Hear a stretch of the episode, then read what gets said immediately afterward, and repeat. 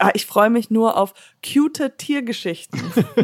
ja, viele stellen sich den Beruf halt wirklich so vor, dass wir halt den ganzen Tag nur Tiere kuscheln. streicheln ja, und kuscheln. Ähm, so ist das halt leider ja, nicht. Der, der, Einstieg war ja auch sofort, also gesagt das, was du machst, Kastration und Kastration. ja.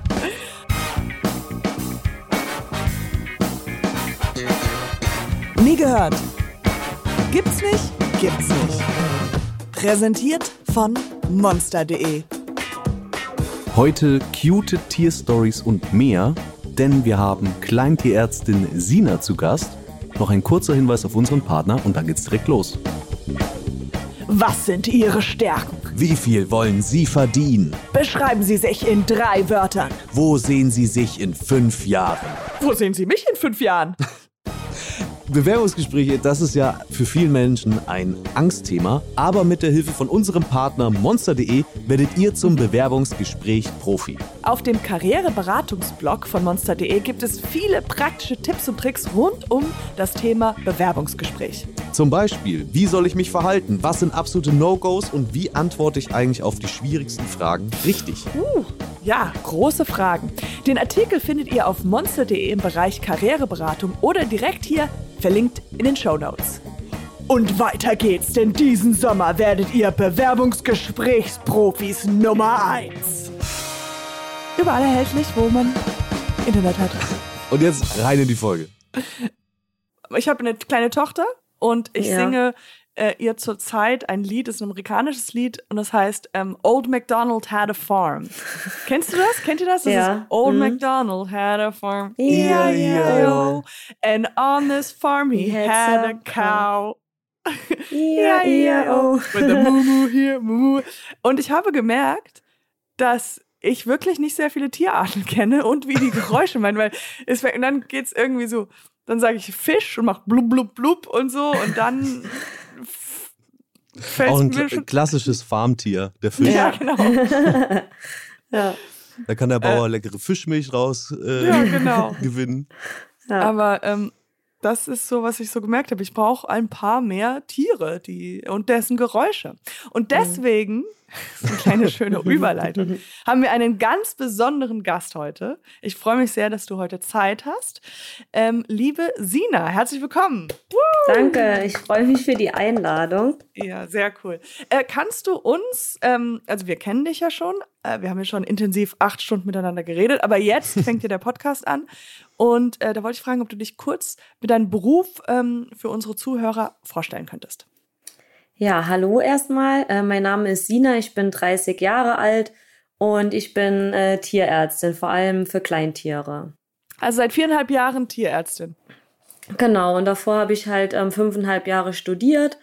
Genau, und jetzt bin ich ähm, ja seit viereinhalb Jahren in einer Praxis angestellt und da behandeln wir vor allen Dingen Kleintiere. Oh, wie süß. Also da zu dieser Süßigkeit, Süßes, Süßness der Tiere kommen wir gleich zu. Aber du sagtest, fünfeinhalb Jahre hast du studiert. Kannst du uns ein bisschen erzählen, wie das war und wo du es studiert hast?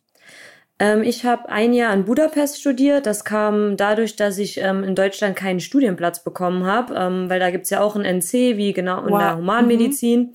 Mhm. Ja. Und ähm, da bin ich knapp vorbeigerutscht und dadurch ähm, habe ich mir dann Gedanken gemacht, wo könnte ich dann mein Studium starten. Und dann hat mich der Weg nach äh, Budapest geführt. Super. Da habe ich dann ja gut anderthalb Jahre ähm, studiert und habe dann einen Studienplatz in Gießen bekommen. Sehr und da habe ich dann mein Studium beendet und direkt nach dem Studium bin ich dann äh, in die Praxis eingestiegen. Wie war denn das Bewerbungsgespräch? Also das heißt, direkt nach dem Studium auch den Job bekommen, in dem du jetzt auch noch arbeitest? Genau. Ähm, bei mir war es so gewesen, äh, in dem Studium muss man verschiedene Praktika auch durchführen und ich habe in der Praxis auch ein Praktikum gemacht und in dem Praktikum haben wir schon gemerkt, dass das, ja, sage ich mal, meinem Chef Punkt. und mir sehr ja. gut ähm, gefällt und passt ja. und dadurch kam dann das Jobangebot auch und ähm, dann habe ich, ja, ich glaube, ein Dreivierteljahr später war mein Studium beendet und dann habe ich direkt dort angefangen. Also es gab nie so ein richtiges Bewerbungsgespräch, sondern meine Bewerbung war dann eher ein sechswöchiges Praktikum. Aha, sehr cool. Jetzt auch gleichzeitig, wenn ich das richtig gelesen habe, ähm, machst du, absolvierst du derzeit auch eine Weiterbildung für, zur Fachtierärztin in Chirurgie. Genau, ja. Also ja, genau. Das läuft jetzt seit ungefähr zweieinhalb Jahren, dass ich diese Weiterbildung mache. Ähm, insgesamt geht die mindestens vier Jahre, diese Weiterbildung und ähm, vor allen Dingen halt für Kleintierchirurgie. Das heißt, ich bin hauptsächlich ähm, im OP tätig und führe da halt verschiedene Operationen durch. Okay. Äh, am Ende, normalerweise frage ich jeden meiner wunderbaren Gäste, kommt immer die Frage, was wolltest du eigentlich werden, als du ein kleines Kind warst? Und diese, dieser Beruf, den du ja hast, ist gefühlt das, was jedes zweite Kind will. Ähm, deswegen die Frage, war das dein Kindheitstraum, Tierärztin zu werden für Kleinkinder? Nee, tatsächlich nicht. Nee, nee. nee? Äh, äh, also ich wollte tatsächlich immer sehr lange Lehrerin werden, weil man da ja im ja viel Freizeit hat und äh, mittags so. immer frei hat und dann wollte ich halt gerne immer Lehrerin sein und dann halt auch immer nachmittags ausreiten gehen. So war eigentlich immer mein Wunsch gewesen und relativ spät Richtung Abitur hat sich dann doch eher der Wunsch entwickelt, äh, Tierärztin zu werden. Wir hatten auch immer selber Tiere zu Hause und ähm, tatsächlich ist das da gewesen, als wir eine Trächtigkeitsuntersuchung beim Pferd hatten und ich dann den Ultraschall gesehen habe und habe ich gedacht, oh, in die Richtung will ich doch gehen, weil das ist ja das, was mich interessiert. Mich interessiert eigentlich dieser medizinische Bereich und dann mit den Tieren in Kombination habe ich gedacht, ja, genau das ist eigentlich das, was ich gerne machen würde. Da habe ich auch ein Praktikum gemacht, dann direkt im Anschluss und ähm, das hat mir so gut gefallen, dass ich dann gedacht habe, okay, dann bewerbe ich mich auf einen Studienplatz und so hat das Ganze dann seinen Lauf wow. genommen. Seinen Lauf, wie das ja. Pferd. Genau. Sorry, das musste ich jetzt machen. Blöde Gags. Das heißt, jetzt kommen wir, ähm, jetzt könntest du uns ein bisschen von deinem Buch erzählen. Also, wie sieht denn so ein typischer Dienstag aus? Ja, so ein typischer Dienstag sieht eigentlich sagen wir mal, wenn ein normaler Ablauf ist, so aus, dass ich dann natürlich ganz normal morgens zur Arbeit komme und vormittags habe ich immer Routineoperationen. Die Leute vereinbaren Termin dafür. Das können unterschiedliche Sachen sein wie Kastrationen. Ich mache auch viele ähm, endoskopische Kastrationen, das heißt minimalinvasiv, kamerageführt oder halt auch ähm, Kreuzbandrissoperationen ähm, Blasensteinoperationen, also das kann alles Mögliche sein. Wie gesagt, das ist sehr weit gefasst, dieses Feld. Und ähm, dann haben wir, wenn alles gut läuft, eine Mittagspause und nachmittags ist es dann so, dass ich meistens in der Sprechstunde bin, ähm, wo dann viele Voruntersuchungen ja. stattfinden, zum Beispiel. Ähm, ja, da hat eine, eine Katze, die mit ähm, Harnblasenproblematik kommt. Das heißt, die Besitzer sagen, oh, die geht irgendwie öfter auf die Katzentoilette, die ich dann un untersuche mit Röntgen, Ultraschall und dann zum Beispiel feststellen kann, dass die einen Blasenstein hat. Ähm, so ist dann der ganz normale Ablauf. Was für verschiedene Tiere ähm, sind meistens, kommen meistens? Also was für Unterschiede? Also klar, Hund, ja. Katze sind ja wahrscheinlich die meisten. Genau. Dann haben wir halt noch viel ähm, Kaninchen, Meerschweinchen, die wir behandeln und dann seltener mal noch Hamster oder ähnliches. Ähm, oder Chinchilla kommen auch noch relativ häufig. Aber ähm, ja, Vögel behandeln wir zum Beispiel keine in der Praxis und halt eben die Großtiere behandeln wir bei uns in der Praxis auch nicht. Das ist einfach zu weit gefasst. Wir haben uns da, sage ich mal, oder es wird immer mehr gemacht, dass sich halt spezi spezialisiert wird in den verschiedenen Bereichen, weil man halt einfach nicht alles wissen kann. Das ist halt einfach so. Bei den Großtieren müsst ihr dann, fahrt ihr dann raus? Also wenn ihr zum Beispiel ein Pferd habt, müsst ihr dann zum, zu dem Stall oder zu dem Besitzer hinfahren? Genau, wir behandeln die ja nicht. Also unsere Praxis behandelt die nicht, aber es ist ganz oft so, in Großtierpraxen, die fahren dann raus. Also die Kliniken behandeln die ja meistens vor Ort. Und wenn man in einer Großtierpraxis arbeitet, dann ist es so, dass man halt mobil ist und dann immer an die verschiedenen Ställe fährt und dann dort die Tiere behandelt. Mhm, okay. Wie, wie, wie werden diese Tiere kategorisiert? Also gibt es da, wird das nach Tierart gemacht oder nach tatsächlich irgendwie Maßband, Größe? Nee, genau, groß, also nach Tierart. Ähm, da gibt es auch nochmal Unterschiede. Also es gibt Großtierpraxen, die halt auch ähm, Rinder und Pferde zum Beispiel behandeln. Es gibt reine Pferdepraxen. Ähm, da geht es dann halt auch nochmal darum, weil Rinder oder Kühe halt einfach ähm, Nutztiere sind und das dann auch nochmal ein ganz anderes Spektrum genau. mit sich bringt, weil man dann einfach auch ähm, ja einen ganzen Betrieb auch eben ähm, ja betreut sozusagen. Und da sind ja dann wirklich äh, ja viele Kühe, die dann dort sind. Und das ist dann halt eher so eine Bestandsbetreuung. Und es ist halt ganz oft so, dass sich halt Pferdetierärzte auch nochmal spezialisieren, weil Pferde ja viele eigene Erkrankungen haben und ähm, das nochmal ein bisschen spezieller ist dann. Und was mit Reptilien? Also mein genau. Bruder zum Beispiel, der hatte eine Schlange als ähm, Haustier mhm. gehabt. Da gibt es auch viele, die ähm, das halt dann speziell auch diesbezüglich machen, weil Reptilien ja auch ganz speziell gehalten werden und sich da nicht jeder mit auskennt. Das ist wirklich sehr speziell, dieses Gebiet.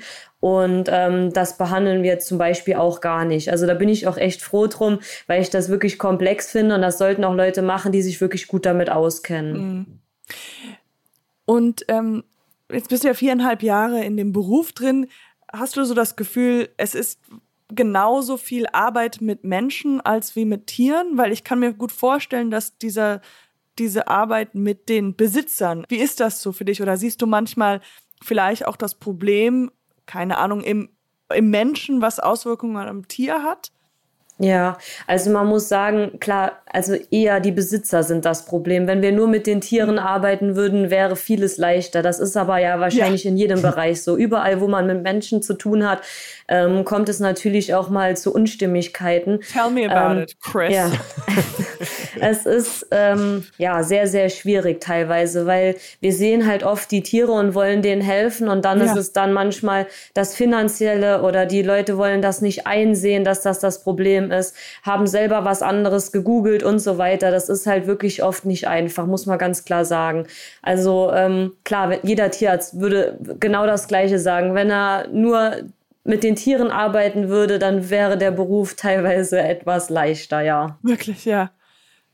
Vielleicht muss man das einfach einführen, dass wenn ihr Sprechstunde meint, das heißt wirklich mit nur dem Patienten. Ja, ja. Sie müssen leider draußen warten. Ich rede ja. jetzt mit Bollo alleine für eine Stunde. Ja, ja, das wäre schön manchmal. Aber das Problem ist halt, die Tiere können es uns nicht sagen. Deswegen sind wir auf die Besitzer hm, angewiesen. Ja, Und ähm, ja, wichtig ist auch, dass man die Besitzer sensibilisiert, auf was sie achten sollen. Einfach deswegen halt auch ähm, habe ich ja vor kurzem angefangen, Erste-Hilfe-Kurse zu geben, dass es einfach ähm, wichtig ist, die, die Leute zu sensibilisieren, weil die kommen dann manchmal und die sagen, ja, dem Tier geht schlecht. Ja, aber warum geht's dem Tier denn schlecht? Was ist ihnen denn aufgefallen? Frisst es nicht? Kann es nicht auf die Toilette gehen? Oder was ist mhm. eigentlich das Problem von dem Tier? Und da ist es halt ganz wichtig, die Leute zu sensibilisieren, auf was muss man eigentlich achten. Sehr gut, sehr guter Stichpunkt. Also mit der Erste-Hilfe-Kurs, das ist ja das machst du jetzt online. Äh, kannst du uns ein bisschen noch mehr erzählen? Das ist ja eine tolle Idee und gibt's das schon und ja. Ja, also das gibt es eigentlich schon länger, haben auch schon viele andere Tierärzte angeboten. Bei mir war das so, dass ich einmal eine Anfrage bekommen habe, ähm, für einen Erste-Hilfe-Kurs ja, vor Ort zu geben. Und ähm, das war auch alles super gewesen, auch mit praktischen Übungen. Nur dann kam Corona und ich dachte mir, was kann man machen, dass die, dass man den Leuten noch weiter helfen kann, dass man die Leute aufklären kann. Und ich fand das eigentlich eine coole Idee, ähm, das online zu machen, weil einfach jeder von überall teilnehmen kann. Ich habe ja auch diesen Instagram-Account und so konnte ich halt viele Leute erreichen, die sich dann darüber anmelden konnten. Und das ist eigentlich wirklich cool, weil ich sitze in Trier und die anderen nehmen aus Leipzig, Berlin oder Hamburg oder München teil. Und ähm, man kann halt so die Informationen weitergeben. Auf die Idee bin ich eigentlich gekommen durch Notdienste, die man ja auch machen muss als Tierarzt am Wochenende mhm. oder auch nachts. Und ähm, da merkt man einfach immer mehr, dass die Leute ähm, die Notfälle einfach echt schwierig einschätzen können. Ähm, der Notdienst ist teilweise so überlaufen, das ist aber wahrscheinlich in der Humanmedizin auch so, dass dann ähm, ja die Besitzer kommen mit einem Problem, was schon seit mehreren Tagen besteht, einfach, was man schon viel früher hätte beheben können. Okay, ja. Und ähm, zum Beispiel mit Durchfall seit drei Tagen und dann ist es aber am Sonntagabend dann ganz besonders schlimm und so weiter, dass man einfach ähm, ja Tipps geben kann, was können die Besitzer selber zu Hause tun, wann sollen sie sich beim Tierarzt melden, ähm, was ist eigentlich ein Notfall? Also nicht jeder weiß, was ein Notfall ist. Es gibt auch die, die das total unterschätzen. Das Tier hat was ganz Schlimmes und die Besitzer haben das total unterschätzt die letzten Tage. Also die, mhm. den anderen Weg gibt es auch. Und da habe ich mir gedacht, da müsste man einfach viel mehr Aufklärung betreiben, einfach auch, um die Tierärzte im Notdienst zu entlasten, dass die ähm, ja, Leute das besser gut. einschätzen können. Ja. Also natürlich ähm, gibt es da eine Kursgebühr dann, aber ähm, es geht ja darum, dass die Leute halt selber das einfach ein bisschen besser einschätzen können und selber auch vielleicht dann mal in Anführungszeichen erste Hilfe, aber erste Maßnahmen ergreifen können und das einfach besser ähm, wissen, was ist ein Notfall und was ist kein Notfall. Ja. Ich habe zum Beispiel relativ spät erfahren, dass man Hunde keine Schokolade geben soll. Ja, also, genau. Ja. Ich hatte schon ja. drei tote Tiere und, äh, und Babys keinen Honig. Das ist auch. Oh, okay. Ja, Stelle. wusste ich auch nicht, ja. Wusste ich Aber auch nicht. ja, das ist halt auch sowas, was halt jetzt gerade in der Weihnachtszeit natürlich dann auch viel vorkommt, so Schokoladenvergiftung oder so. Die Leute backen und ähm, ja, wollen halt schöne Sachen machen. Und ähm, gerade da haben wir das ganz häufig. Ich glaube, diese Woche hatten wir auch einen, der hatte irgendwie Schokoladenkekse ge gegessen. Ähm, ja, der musste natürlich dann schnellstmöglich reinkommen, dass wir den abbrechen lassen und ähm, ja, dass der keine Vergiftungssymptome bekommt. Ne? Was ist denn äh, was genau passiert denn da? Der, der, warum kann denn ein Hund keinen Schokolade? Der kann das nicht abbauen? Ist das? Genau, da ist halt ein, ja, ein Wirkstoff drin, ähm, den die Tiere nicht abbauen können. Und dadurch kann es halt je nach Menge, es kommt halt immer auf den Kakaogehalt an. Das heißt, Vollmilchschokolade ist ungefährlicher als halt ähm, mit einem hohen Kakaoanteil. Mhm. Genau. Und das kann halt richtig gefährlich werden dann. Und das kann halt, sage ich mal, von leichten Magen-Darm-Symptomen bis halt Herzrasen, aber auch tatsächlich letztendlich zum Tod führen. Ja. Und da gibt's halt auch, ähm, ja, zum Beispiel einen Schokoladenrechner. Wenn man das eingibt, Schokoladenrechner Hund, ähm, kann man dann bei Google direkt finden und dann, sage ich mal, grob einschätzen. Mein Hund ist so und so schwer, der hat so und so viel Gramm von Vollmilchschokolade gefressen und dann kann man das so ein bisschen einschätzen, ist das jetzt schon lebensbedrohlich oder halt eben nicht. Hm. Genial, ich liebe solche Sachen. So einen Schokoladenrechner brauchen wir auch. Hör auf zu essen, Katja. äh, wir haben ein kleines Vorgespräch noch gehabt, Chris und ich, und äh, bevor du reinkamst in den Call und da hat Chris nur gesagt, ah, ich freue mich nur auf cute Tiergeschichten. ah, ja. Und, der, ähm, der, Einstieg war ja auch sofort, also gesagt hast, was du machst, Kastration und Kastration. ja. ja, also ja, viele stellen sich den Beruf halt wirklich so vor, dass wir halt den ganzen Tag nur Tiere kuscheln. streicheln, ja, und kuscheln. Ähm, so ist das halt leider nicht, natürlich. Ähm, man muss halt auch sagen, die Tiere, die halt zu uns kommen, die sind halt auch in den meisten Fällen krank. Ähm, deswegen sind wir Tierarzt. Also die, mhm. die wenigen, sage ich mal, sind halt nur da zu einer Impfung oder zum Kennenlernen und die meisten sind halt leider krank. Deswegen, ähm, ja, sind die schönen Geschichten, sage ich mal, wie Kaiserschnitt, sowas ist natürlich immer was Schönes und Aufregendes. Ähm, aber natürlich ist das für den Hund auch nicht schön, wenn dann die Geburt stockt und das nicht weitergeht und man muss einen Kaiserschnitt machen. Aber natürlich für uns, ähm, ja, wenn man dann ein kleines Leben zur Welt bringt oder meistens sind es ja mehrere, das ist natürlich immer was Schönes, wo man sich dann auch drüber freut. Mhm. Aber man muss auch sagen, man freut sich, wenn oder man freut sich nicht, wenn die Katze den Fremdkörper gefressen hat, aber wenn man den aus dem Darm rausholt und ähm, der Katze geht's danach besser, das sind immer so Sachen, ähm, ja, wenn man denen natürlich helfen kann und man sieht am nächsten Tag, wow, denen geht's einfach deutlich besser. Ja, ähm, ja sowas ist natürlich ein super schönes Gefühl. Und jetzt, äh, du erzählst ja schon von der Chirurgie, also von, von Kaiserschnitten. Was wird sich denn ändern nach dieser Weiterbildung, die jetzt in zwei Jahren fertig sind? Was kannst du denn danach noch alles machen? Wahrscheinlich wird sich danach nicht viel ändern, außer dass ich halt den Titel dann habe und Aha. natürlich dann auch ähm, natürlich auch mehr Möglichkeiten habe, sage ich mal jobtechnisch, was ich jetzt nicht vorhabe. Natürlich, ich mag den Job, den ich habe und ich bin auch sehr zufrieden in der Praxis, in der ich arbeite.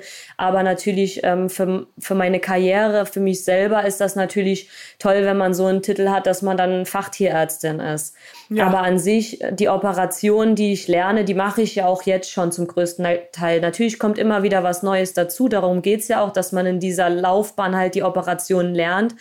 Ähm, aber an sich mache ich die meisten Sachen ja jetzt schon und es kommt immer wieder was Neues dazu. Aber das wird auch danach so sein. Auch wenn ich Fachtierärztin bin, kann ich noch lange nicht alles, sondern es kommen immer wieder neue Operationen dazu. Ja, okay. Also, äh, genau, was sagt dir Lana? Lana, der Name sagt dir bestimmt was, weil das ist dein Name, der Name deines Labrador-Hündin. Genau, ja. Wie lange hast du sie schon? Ähm, Lana habe ich jetzt acht Jahre, genau. Die ist ähm, ja im Studium, als ich dann nach Gießen gewechselt bin. Ähm, da wurde Lana mein treuer Begleiter und seitdem, ja, habe ich sie. Ähm, ja, sie ist jeden Tag natürlich bei mir. Sie fährt mit auf die Arbeit und ähm, ja. Sehr gut. Also das ist gut zu wissen für euch da draußen. Wenn ihr bei der Tierarztpraxis arbeitet, könnt ihr eure Hunde und Meerschweinchen alle mitbringen. Genau, ja. ja, also Hunde, ähm, ja, wir haben, glaube ich, mehr Hunde als äh, Mitarbeiter bei uns. Also das ist echt der Wahnsinn. Ja. Schön. Was macht dir dann am meisten Spaß in, deiner, in deinem Job? Ja, am meisten halt die Chirurgie. Ähm, das ist natürlich das, was mir am meisten Spaß macht. Deswegen mache ich das auch ähm, am häufigsten oder da verbringe ich halt meine meiste Zeit im OP. Und ähm, ja, die Operationen, wie zum Beispiel mit der endoskopischen Kastration, sowas ist das, was mir wirklich am meisten Spaß macht und wo drin ich auch aufgehe. Mhm. Gab es schon mal, also das ist jetzt eher ein trauriges Thema, aber man muss ja auch ganz oft dann die Entscheidung treffen, das, das Tier ähm, einschläfern zu lassen. Ähm, wie bist du mit den Jahren da besser geworden oder wie kann man sich das vorstellen? Ja, das ist natürlich ein ganz schwieriges Thema, ähm, aber besser geworden, schwierig. Also ich mhm. muss sagen, ich kann ganz gut damit umgehen, weil ich weiß, dass ich da mit dem Tier auch letztendlich helfe, weil das halt, ja, ähm, ja man, wir können halt eine Entscheidung treffen. Das ist halt was, was man in der Humanmedizin leider noch nicht kann. Ähm, wenn die Tiere leiden, dass man halt eine Entscheidung trifft mit der Euthanasie. Und deshalb ist es so, dass ich damit auch relativ gut umgehen kann. Aber für mich ist das immer wieder schwierig und ich fühle da auch sehr mit den Besitzern mit. Also es ist auch so, dass wenn die Besitzer wirklich viel weinen, dass ich das teilweise schlecht unterdrücken kann, oh. weil ich mich dann immer mit in die Situation reinfühle und ähm, es ist schwierig, da einen Abstand zu halten. Gerade wenn man das Tier über längere Zeit betreut hat und ähm, ja, den Weg einfach mitgegangen ist. Das ist, ist schwierig. Und es ist auch so, dass ich, letztens habe ich noch zu meiner Helferin gesagt, ich glaube, das wird nie besser. Also ich glaube, man ist entweder einfach so, mhm. dass man einen gewissen Abstand hat oder man ist eher so wie ich, dass man schon ziemlich viel damit reinfühlt und sich halt auch in die Situation von den Besitzern ähm, reinversetzt. Weil es ist so, ich meine, ich habe auch Tiere, ich habe auch einen Hund und jeder kommt irgendwann einmal in die Situation, wo man Abschied nehmen muss. Und das ist halt einfach nicht leicht. Mhm. Das ist ein schwieriges Thema, aber für viele ist es halt mhm. auch wie ein Kind. Also es ist halt einfach ein Familienmitglied. Äh, Leute, die keine Tiere haben, können das immer schwierig nachvollziehen. Aber ähm, die, die, die Tiere haben, die wissen einfach, dass das einfach ein Teil der Familie ist. Ähm, die sind immer da, man kümmert sich tagtäglich um die, man hat eine Verantwortung. Und ja, mhm. deswegen ist das halt immer einfach ein schwerer Weg. Aber man muss sich wirklich halt ja, sage ich mal, das Positive daran sehen, wenn das eine Katze ist, die Atemnot hat und es kommt durch einen Tumor oder was auch immer, man kann dem Tier nicht helfen, dass man halt nicht das Tier leiden lässt, bis es erstickt ja, ist, sondern dass man es halt selber erlöst. Nicht selbst, mh, genau. Ja, weil man selber irgendwie nicht loslassen kann, dass man sagt, genau, nee, ja. Mh. Und es kommen auch viele Leute, die dann sagen, ähm, ja, ich will jetzt nicht egoistisch sein. Also die, die befassen sich auch mit dem Thema und sagen dann auch, ja, ich merke, mein Tier leidet. Und nur weil ich egoistisch bin und will, dass es halt noch lebt, das, das hat halt keine Zukunft. Und sowas mhm. ist halt auch gut, ähm, weil man kann sie dann halt nochmal darin auch unterstützen, dass es halt einfach auch nur für einen selber dann ist, wenn das Tier leidet, ne? Und nicht für mhm. das Tier selber. Ja, ich habe mal ein Buch gelesen, dass äh, da hat ein Mensch, äh, der Autor irgendwie daran appelliert, dass wir Menschen uns selber so um uns kümmern sollten wie um unsere Haustiere, weil ganz oft passiert das so, dass wenn einem gesagt wird, ja, nimm die und die Tabletten, dann geht's dir besser, dass man selber das vergisst oder irgendwie ein bisschen so ah, denkt, ah, ich muss, darf das ja nicht mit dem Essen essen und ich will das Essen essen. Also so, und für sein Tier so total alles richtig macht und die ganze Zeit immer sehr, sehr drauf, au drauf ausgerichtet ist, dem das richtige Medizin zu geben und so und ähm, genug Sport zu machen und so. Und das fand ich, äh, finde ich interessant, dass man als ja. Mensch so noch fürsorglicher ist für, für ja, für sein Diese Tier. Teile, ja, ja, für ja, sein Tier, ja. ja. ja. Also das merke ich ja bei mir auch. Also zum Beispiel für meinen Hund oder für meine Pferde, ähm, da achte ich ja auch total drauf. Also zum Beispiel bei Lana achte ich auch total drauf, dass sie halt ihr Gewicht hält, dass sie nicht zu schwer wird. Und einfach, weil ich weiß, okay, sonst bekommt sie Gelenkprobleme oder ähnliches. Ne? Die können ja. ja, wenn die Übergewicht haben, dann zum Beispiel auch Diabetes bekommen oder ähnliches. Und da achte ich wirklich sehr drauf. Und ich muss sagen, bei mir ist es dann so, ja, okay, oh, dann denke ich, ja, ich will jetzt aber noch die Schokolade essen oder ich will ja, das ja, mal noch. Und man achtet dann einfach viel weniger auf sich selber als auf die Tiere. Und ähm, ja, zum Beispiel auch natürlich, dass sie immer regelmäßig rauskommt, dass sie Auslauf hat, dass sie Beschäftigung hat. Natürlich, man achtet auf die viel mehr als auf sich selber und das ist ja. natürlich auch nicht richtig. Man, das Wichtige ist immer, ähm, dass man natürlich auf sich selber achtet, gerade auch bei uns im Beruf. Das ist ein riesengroßes Thema auch. Ja, klar.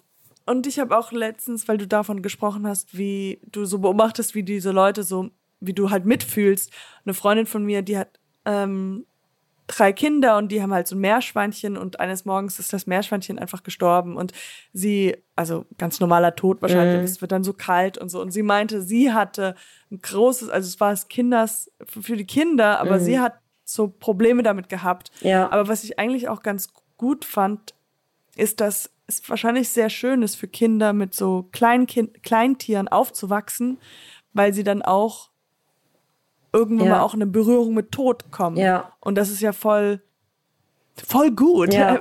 Also nicht nur nicht nur das, also sie lernen halt auch viel, sage ich mal, Verantwortung zu übernehmen, weil genau. viele ähm, Kinder wollen ja Tiere haben, aber die wissen halt auch nicht, wie viel Arbeit dahinter steckt. Und ich bin froh, dass ich die Möglichkeit hatte, mit Tieren aufzuwachsen. Man lernt so viel und ja. ähm, man Aber kann nicht einfach. Kein, jetzt kann nicht alle ein, ein Klar, Pferd haben ja, wie du. Ja, das stimmt. Also das ist natürlich nicht möglich, aber ähm, einfach diese Verantwortung zu lernen, ähm, man muss sich um das Tier kümmern, man muss das Tier füttern, man, wenn man eine Katze hat, man muss die Katzentoilette sauber machen oder Kaninchen, ähm, da halt alles sauber machen, den frisches Gras ähm, pflücken gehen, Löwenzahn pflücken gehen und so weiter. Ne? Das ist eine Riesenverantwortung. Für den Hund. Nein, nein. für die Kaninchen. Und ähm, ja, die die lernen super viel, die Kinder. Also es ist wirklich, ähm, man kann da total viel mitnehmen. Auch im respektvollen Umgang miteinander. Also ich finde das echt gut, wenn, ja, wenn, wenn Kinder mit Tieren aufwachsen. Mhm. Merkst du einen Unterschied zwischen Rescue, ich kenne das englische Wort heißt Rescue, äh, Tieren, also Hunde speziell, wie heißt das auf Engl äh, Deutsch?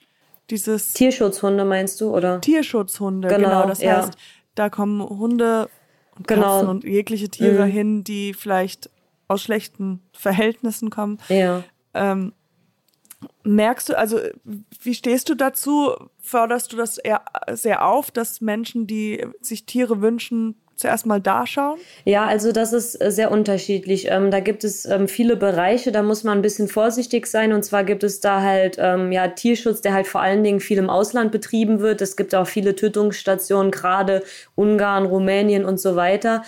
Und ähm, dann gibt es ja natürlich, sage ich mal, bei uns die Tierheime in Deutschland, ähm, wo ja auch viele Tiere sitzen, die halt auf ein Zuhause warten. Ähm, da muss man sich wirklich gute Gedanken vorher machen, weil bei den Tieren aus dem Ausland ist es so, dass halt auch dort viele Erkrankungen herrschen, die es halt hier nicht gibt, weil gerade viele Tiere aus Spanien von der Straße werden gerettet und ähm, da gibt es die sogenannten Mittelmeererkrankungen. Ähm, Mhm. Ja, die halt eben auch viele Folgen mit sich bringen können, was viele Leute halt nicht wissen. Die denken, okay, wir retten das Tier sozusagen von der Straße, aber dass das halt auch kranke Tiere sein können, wissen die Leute dann halt auch oft nicht. Und das wird halt leider auch von diesen Tierschutzorganisationen teilweise ähm, schlecht aufgeklärt. Und da bin ich wirklich ein bisschen kritisch dem gegenüber, weil ich halt auch finde, hier in Deutschland gibt es die Tierheime sind voll, da sind so viele Tiere ja. und ähm, da wird bestimmt auch jeder ein passendes Tier für sich finden. Und ähm, deswegen finde ich es schon gut, wenn man vielleicht erstmal vor Ort schaut, ähm, ja, die Tierheime und da guckt, ob da irgendwie was Passendes ist, bevor man halt ins Ausland geht. Ähm, das ist ein sehr, ja. sehr schwieriges Thema, aber man muss halt auch echt wissen, was da auf einen zukommt. Finde ich auch, ja. Jetzt, du erzählst, du hast ja uns erzählt, dass du diese Weiterbildung gerade machst und dass du eigentlich bei ganz zufrieden bist, aber könntest du dir vorstellen, also was, was so, wo du dich in fünf Jahren siehst. Es muss ja auch nicht beruflich sein, sondern es kann auch privat sein. Kann auch sein, wie viel, ob du mehrere Tiere dann bei dir zu Hause hast und Lana vielleicht eine Schwester oder einen Bruder bekommt. Ähm, genau. Ja, also ähm, ja klar, ähm, beruflich ist es so, dass ich halt schon gerne hätte, dass der Fachtierarzt bis dahin abgeschlossen ist und dass ich einen schönen Arbeitsplatz habe, wo ich mich wohlfühle mit netten Kollegen. Und ähm, ja, hauptsächlich sehe ich mich einfach im OP. Ja, die Sprechstunde, natürlich mache ich das auch gerne, aber lieber bin ich schon im, im OP-Bereich tätig. Und ähm, ja, privat, sage ich mal, ähm, aktuell kann ich mir nicht vorstellen, dass Lana eine kleine Schwester bekommt, weil sie einfach die Aufmerksamkeit braucht, die sie halt ja, jetzt gerade auch verlangt, sage ich mal. Sie hat jetzt halt ein Alter, wo sie halt so ein bisschen auch ruhiger schon wird und mhm. ähm, so einen kleinen Wusel würde ich ihr da jetzt nicht unbedingt zumuten ähm, wollen. Aber es ist ja so, dass ich jetzt auch ähm, kleine Mini-Shetties ähm, gekauft habe und ähm, da könnte ich mir... Mischetti? Mini-Shetties, genau, Mini ja. Mini-Shetties, die sind 84 Zentimeter groß. Was und, ist das? Also das sind kleine Ponys, Mini-Ponys. 84 ah, okay. Zentimeter kleine genau, Ponys? Genau, ja. Und oh ähm, da God. könnte ich mir vorstellen, dass ich dann davon noch ein paar mehr habe bis dahin, aber das muss man mal sehen. Und ähm, ja, das ist halt, sage ich mal, so im privaten Bereich so ein Hobby, was ich jetzt gerade habe. Und ähm, ja, die brauchen natürlich auch viel Zeit mit Stallmisten und Füttern. Und ja, da gehe ich gerade so ein bisschen nebenbei auf, ja. Sehr schön. Äh, jetzt auch noch eine kleine Frage bei für monster.de vielleicht ganz gut ist, für monster.de. Was würdest du alle Kleinärztinnen, also die noch ganz am Anfang ihrer Karriere oder sogar vielleicht vorm Studium stecken. Und ähm, gibt es da irgendwas, was du selbst noch nicht wusstest und jetzt weißt und ähm, weitersagen würdest? Also was ich halt empfehlen kann, ist halt, dass man wirklich viele Praktika macht, viele verschiedene Praktika. Schaut euch ganz viele unterschiedliche Praxen und Kliniken an, dass man einfach weiß, was auf einen zukommt. Also man unterschätzt das einfach am Anfang. Es wird halt von vielen gesagt, oh, mach das nicht. Da kommt wirklich viel Arbeit auf dich zu. Das Studium ist wirklich hart. Und äh, man muss einfach wissen, wofür man das macht. Dieser Beruf, der ist wirklich, das ist, hört sich blöd an, aber das ist eine Berufung. Man muss dafür leben, weil mhm. es ist halt oft so, dass man keine Mittagspause hat oder abends länger bleiben muss, wenn eine Notoperation kommt.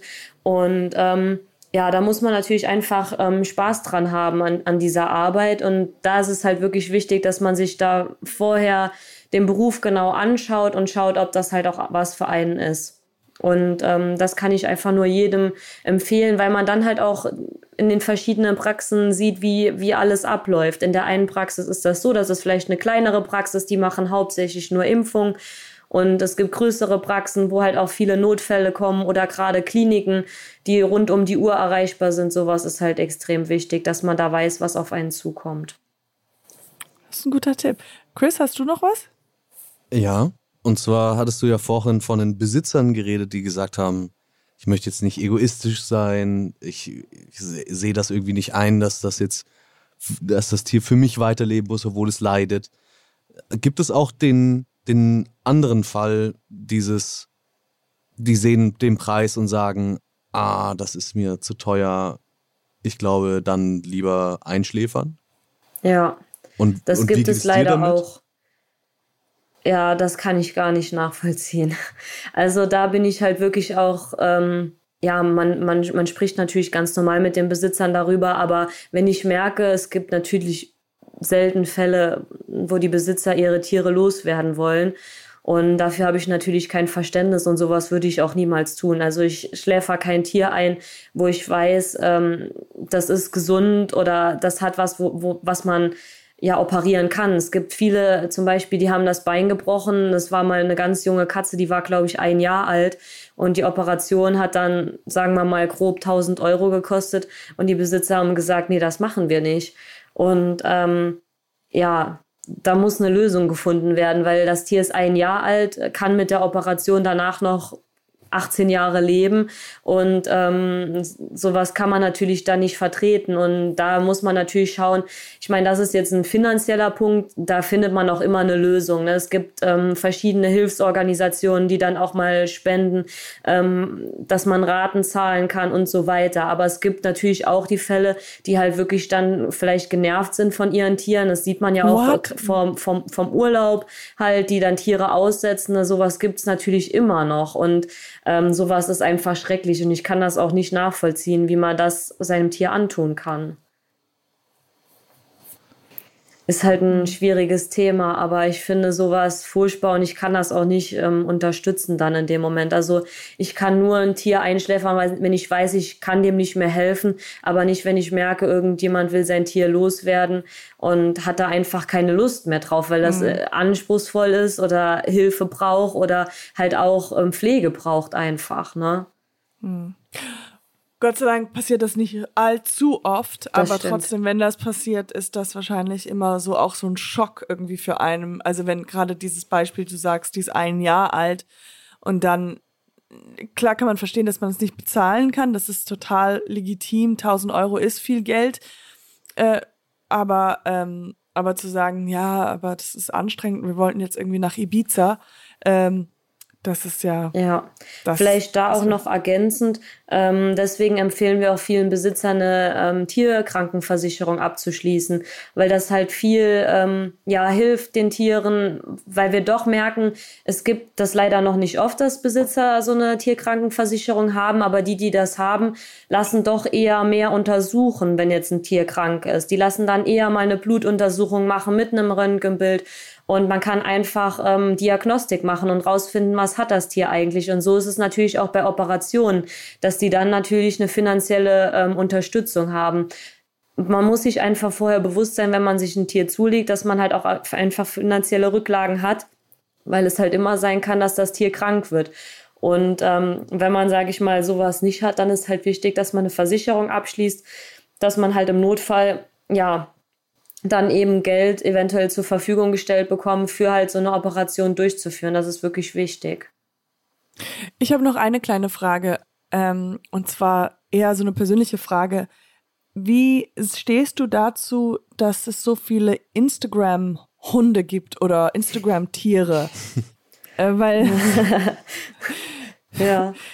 Und diese Pers Personalisierung eines Tieres irgendwie oder dass man die Persönlichkeit einfach denen zuwerft, ja. indem man den Klamotten anzieht und die irgendwo hinstellt und so. Ja, also es gibt ja unterschiedliche Accounts, also es gibt wirklich viele coole Accounts, die halt auch ähm, ja schönen Content produzieren, sage ich mal auch natürlich ähm, ja über Hundeerziehung oder einfach diesen Alltag auch ähm, die Leute mitnehmen in ihren Alltag und dann Sachen erklären. Das finde ich eigentlich cool, also da spricht überhaupt nichts dagegen. Aber natürlich, wenn man die Tiere total vermenschlicht oder ähm, ich weiß ja selber, wie das ist, für einen Account ähm, Content zu produzieren. Das ist halt eine mega viel Arbeit.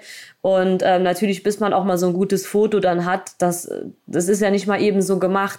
ähm, da muss man natürlich immer mal schauen, ähm, ja, wie Ganze viel. Facetune, Hundtune. Ja, genau. Also ähm, bis man da halt wirklich ein gutes Foto dann von so einem Tier hat, das ist auch nicht immer leicht. Ähm, aber ja, solange die Tiere ihr Hundeleben oder Katzenleben führen kann, es gibt ja auch viele Catfluencer jetzt mittlerweile.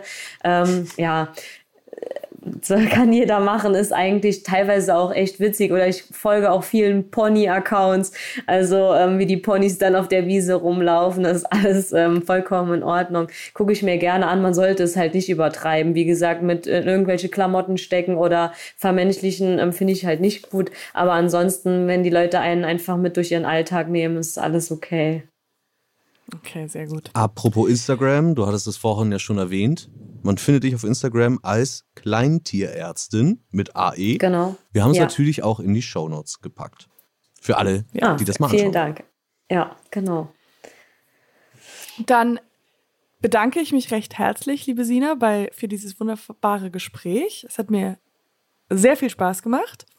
Chris auch? Ja, das stimmt. Fragend, ja. ja.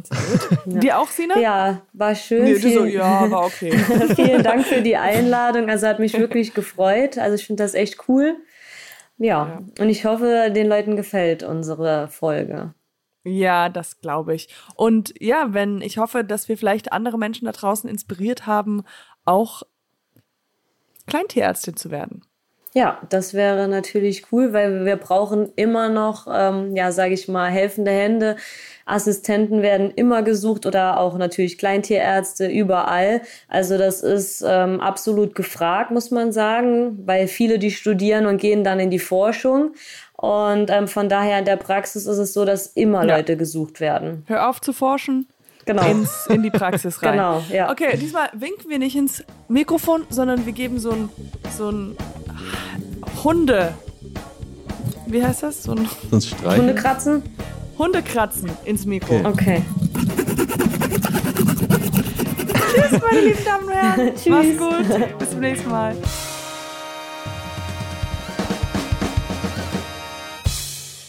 Dieser Podcast wird produziert von Podstars bei OMR und präsentiert von monster.de.